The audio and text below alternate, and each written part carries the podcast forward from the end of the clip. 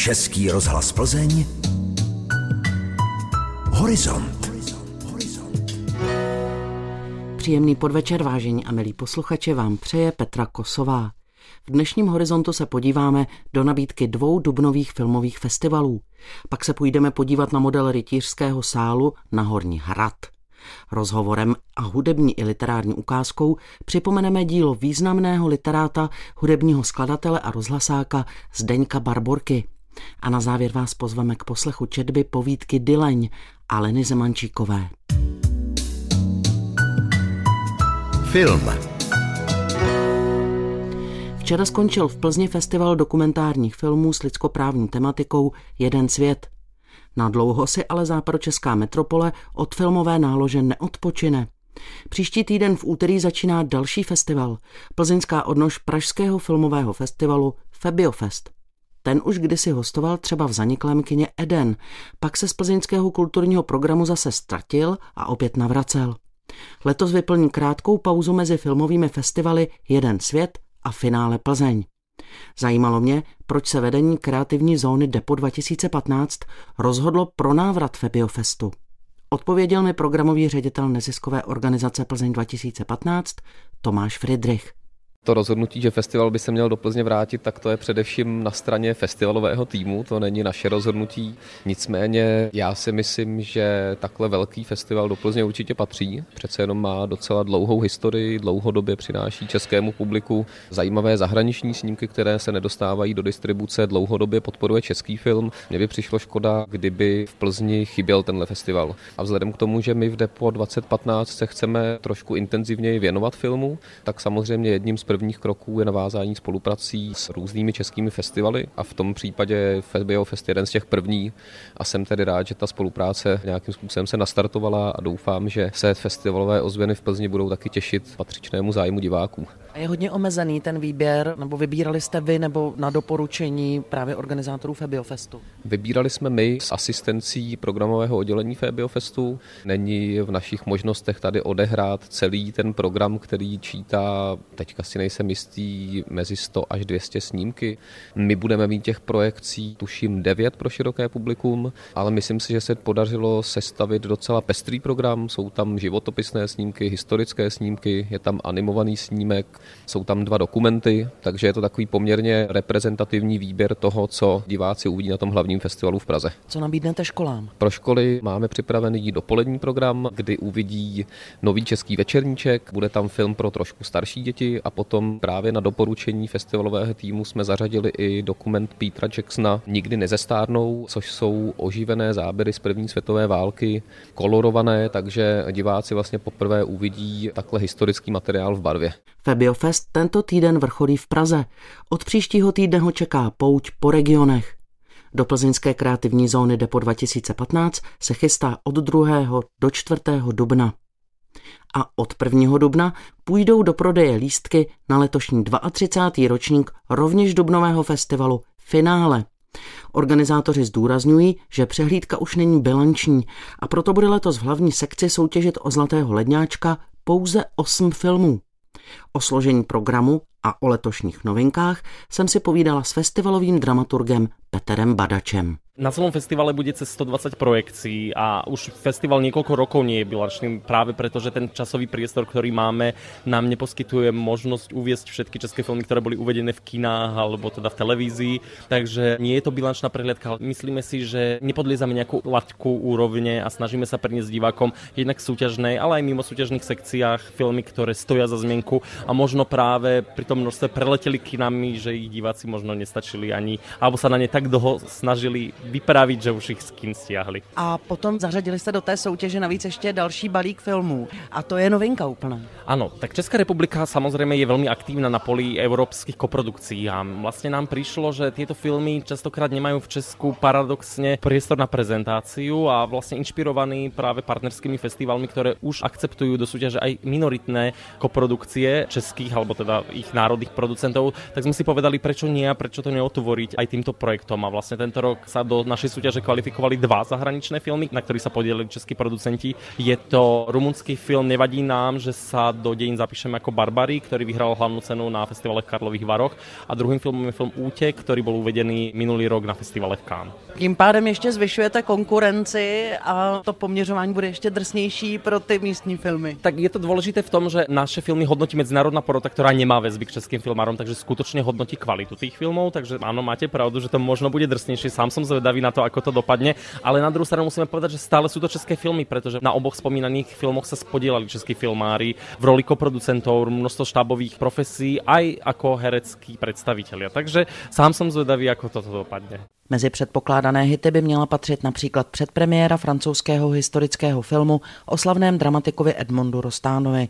Bude stačit jedna projekce? Ptám se ředitelky festivalu finále Evy Veruňkové Košařové. My ten program sestavujeme tak, aby jsme si tam nechali nějaká volná místečka na případné přidané projekce. Myslím si, že Edmond jenom když přijde všech 150 komparzistů a veme sebou někoho, tak i když ho máme v největším festivalovém sále, tak bude vyprodáno, ale určitě jsme připraveni a je to tak i s distributorem domluveno, aby jsme mohli přidávat. Myslím si, že druhým takovým aspirantem by mohl být film Teroristka s Ivou Janžurovou hlavní roli. Tento film bude mít premiéru týden před festivalem, takže to si myslím, že bude další film, o který bude veliký zájem.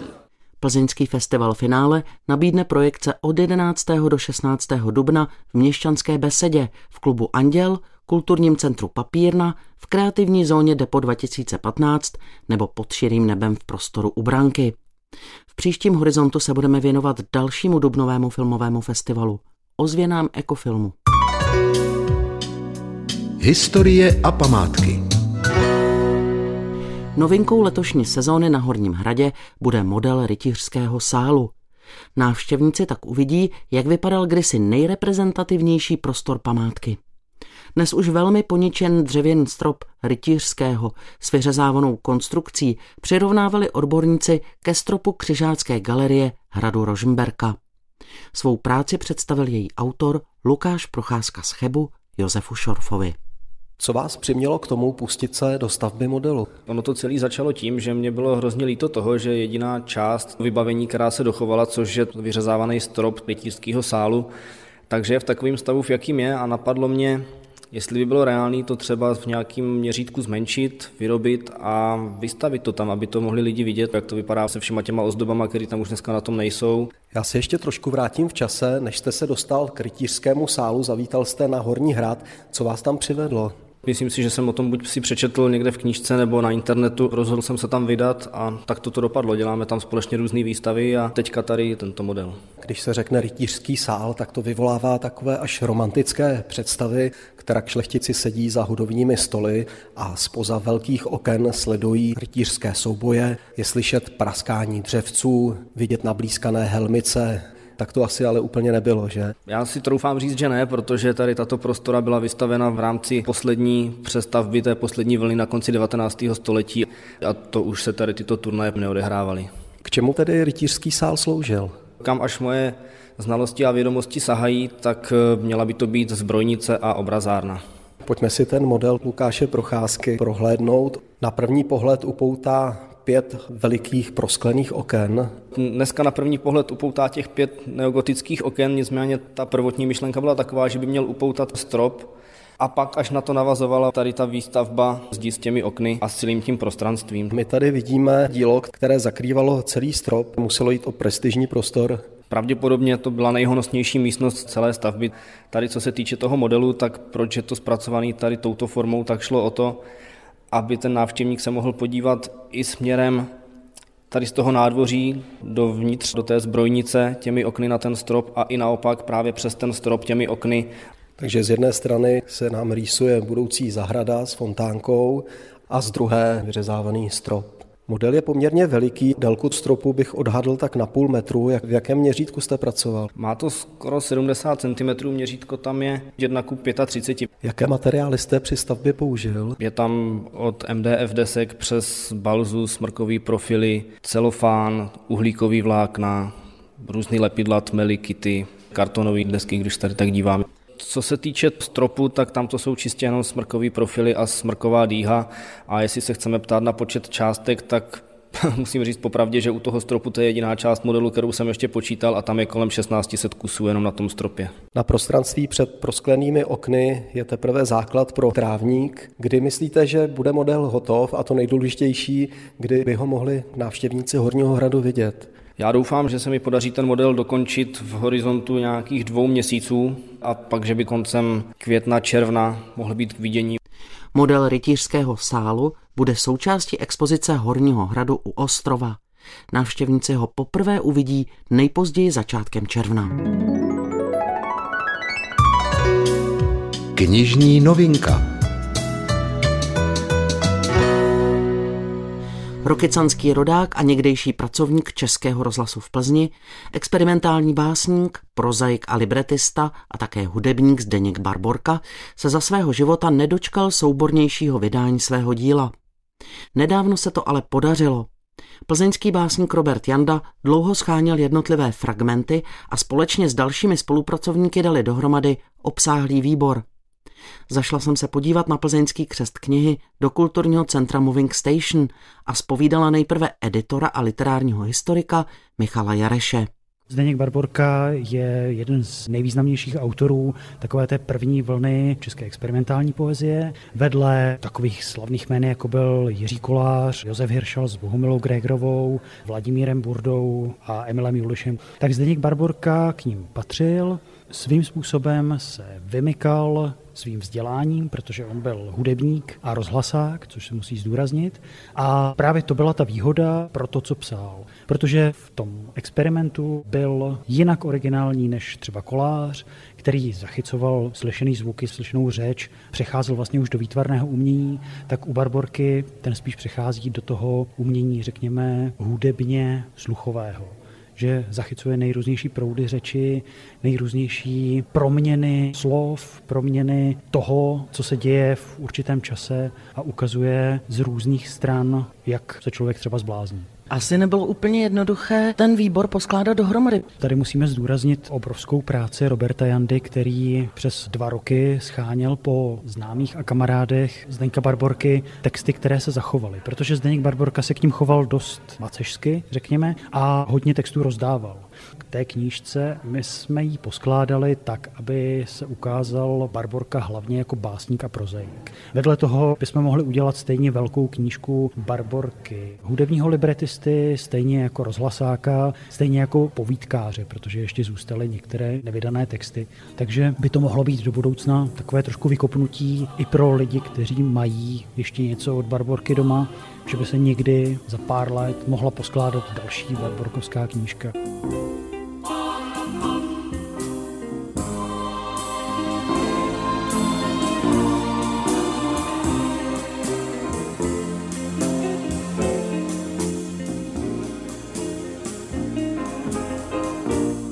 Určitě ten výbor obsáhlý z tvorby Zdeňka Barborky udělal radost rodině, včetně tedy jeho dcery Lucie Sichingerové. Pro mě je to neuvěřitelná satisfakce, protože jsme čekali od roku 1989, ještě chvíli i s mým otcem, na to, že si někdo vzpomene na jeho tvorbu a hlavně na ten zákaz, který ho omezil a který ho vlastně ovlivnil na zbývajícím životě. A jsem strašně ráda a strašně vděčná Robertu Jandovi, který se ujal té neskutečné práce a se sbíral po různých přátelích a známých a příbuzných všechny možné básně, prózu, většinou to byly rukopisy nebo takové i rozházené strojopisy. Měli jste vy i jako rodina něco v archivu, mohli jste do toho ještě přispět něčím, co nebylo vydané, anebo to vypadalo, že je to ztracené? Já jsem ve sklepě našla takovou velikou banánovou krabici plnou desek s různými strojopisy nebo sešity, kde byly rukou psané texty. Moc jsem se v tom nevyznala, některé byly i rozházené, takže jsem to sestavovala papír po papíru a snažila jsem se poznat, jaký papír patří do jakého textu nebo hromádky. A tuhle celou krabici, včetně korespondence, kterou tam měl s různými svými přáteli, dala do opatrování Robertovi. Kain zabil Abela.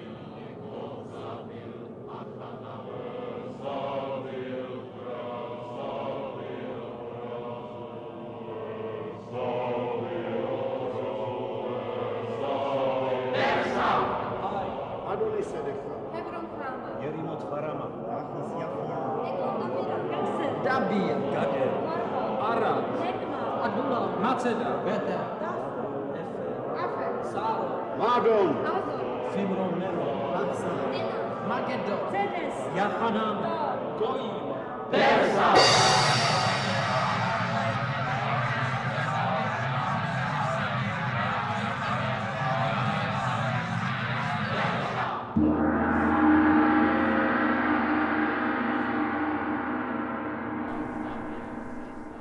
To byla ukázka z mimořádné nahrávky, která vznikla v Českém rozhlase Plzeň v roce 1969.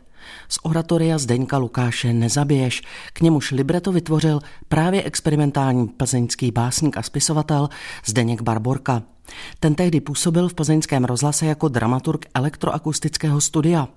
V úvodní části oratoria Nezabiješ zhudebnil Zdeněk Lukáš redukovan text Zdeňka Barborky, který oholil doslova na dřeň starý zákon. Výbor z literárního díla Zdeňka Barborky Omáš vydalo nakladatelství Dybuk a kniha by měla být k dispozici v obvyklých knihkupectvích. Antikvariát. Dnešní rubrika Antikvariát rovněž připomene dílo básníka a prozaika Zdeňka Barborky. Z archivu Českého rozhlasu Plzeň jsme vybrali ukázku z knížky Pověsti od husího křídla, která vyšla krátce po autorově smrti v roce 1995. Pro dílo experimentátora Zdeňka Barborky jsou to texty možná trochu netypické. Jedná se totiž, jak už z názvu vyplývá, o pověsti ze Šumavy. Vydejte se tedy teď spolu s námi na malou návštěvu do útulné hospody u husího křídla – kde si její štamgasti u stolu vyprávějí různé příběhy. Čte Tomáš Šolc.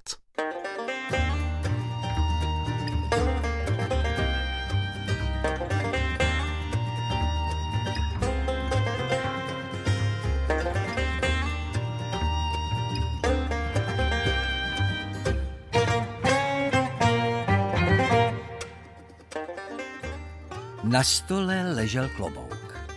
Takový kovbojský klobouk, jaké v létě nosí trampové a jiní lufťáci, co kromě celého kraje ruší klid i v hospodách. A u klobouku, ne zrovna na Tílkově obvyklém místě, ale přece jen u jeho stolu, nějaký takový čundrák v maskáčích a se šátkem na krku. Může mu být klukovi ani ne 20 let. No jo, tahle hospoda je klidná tak od půlky září do konce dubna, pak hold začne sezóna. Taky už to není ta stará dobrá hospoda u husího křídla, teď je to penzion. Zadnímu lokálu se teď říká jídelna kavárna, v patře jsou hotelové pokoje. Lufťáci.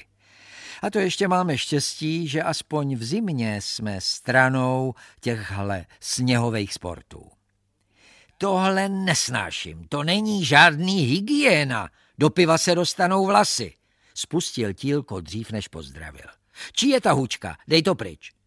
Zbytečná otázka a marný příkaz. Čí ten klobouk je, věděl každý. A kluka ani nenapadlo klobouk odstranit. Počkej, Vojto, tuhle Andy nám zrovna vypráví. Pana Tílka ani trochu nezajímalo, že klukovi tu říkají Andy, ani co jim tu zrovna vypráví. Zajímalo ho, že z klobouku se mohou dostat do piva vlasy, do piva a do buřtů a do sirečků a do všeho, co přijde na stůl. Pan Tílko hmátl po klobouku, zvedl jej a zbledl. Pod kloboukem byla lepka. Opravdová, šklebící se lidská lepka. No to už přestává všechno. Kus mrtvýho člověka na stole, kde se jí, kde se pije, u kterého člověk hledá pohodu. Seber si to a koukej vypadnout. Pan Tílko napřáhl. V rozrušení ne na Andyho, ale na tu tvář, kterou už žádná facka bolet nemůže.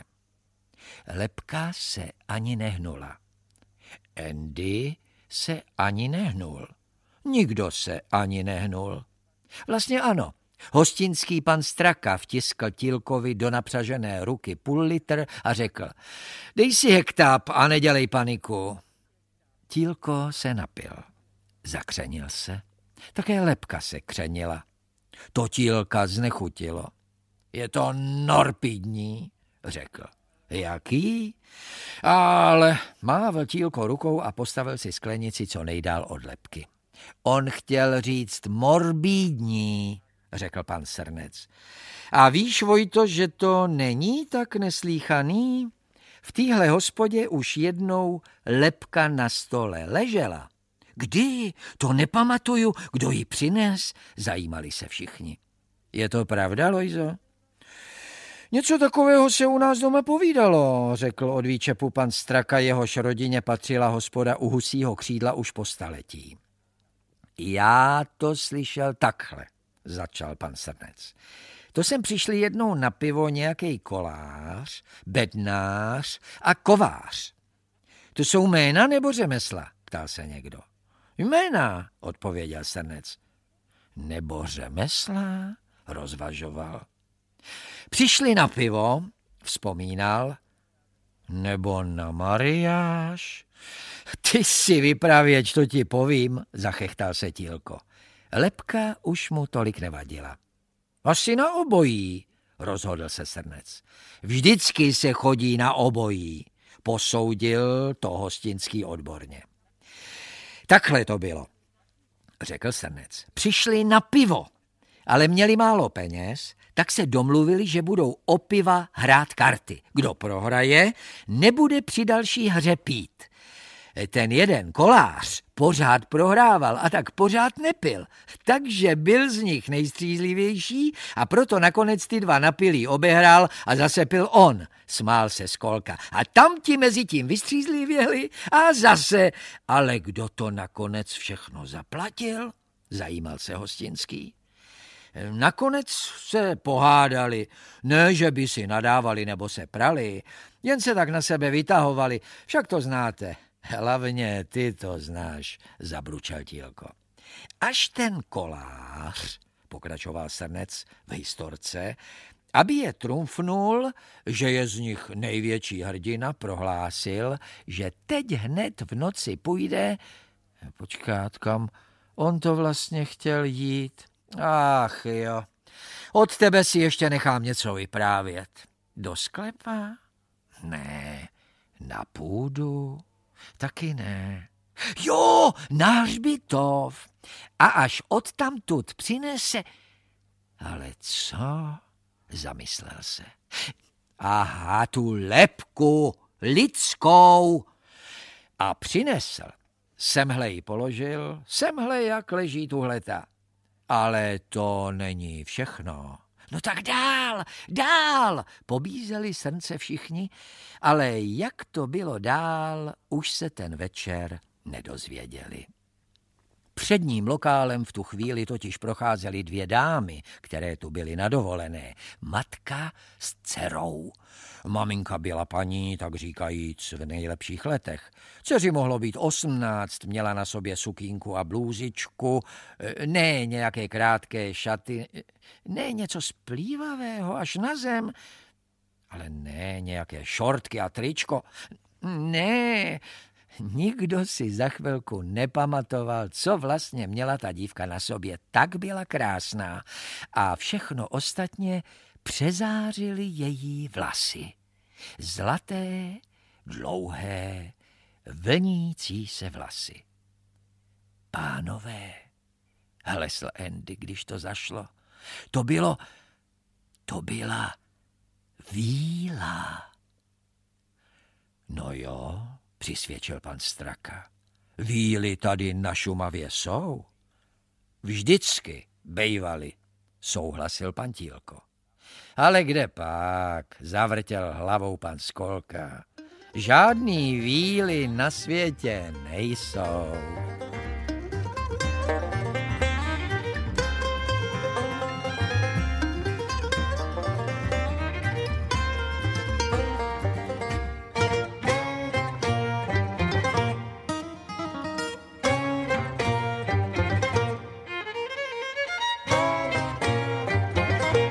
Vyslechli jste ukázku z knížky Zdeňka Barborky Pověsti od husího křídla. Pořad v roce 1999 připravil Miroslav Anton. Účinkoval Tomáš Šolc. Režie Miroslav Buriánek. Tip horizontu.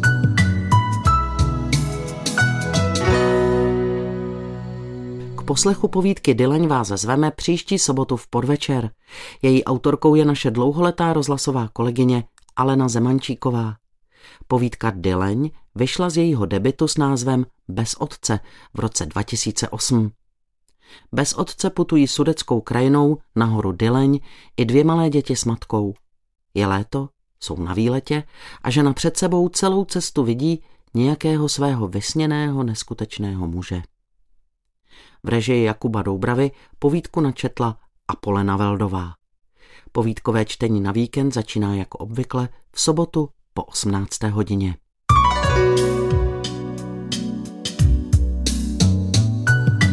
A to je vše. Dnešní horizont je u konce. Záznam tohoto pořadu si můžete poslechnout také na našich internetových stránkách plzeň.rozhlas.cz v audioarchivu.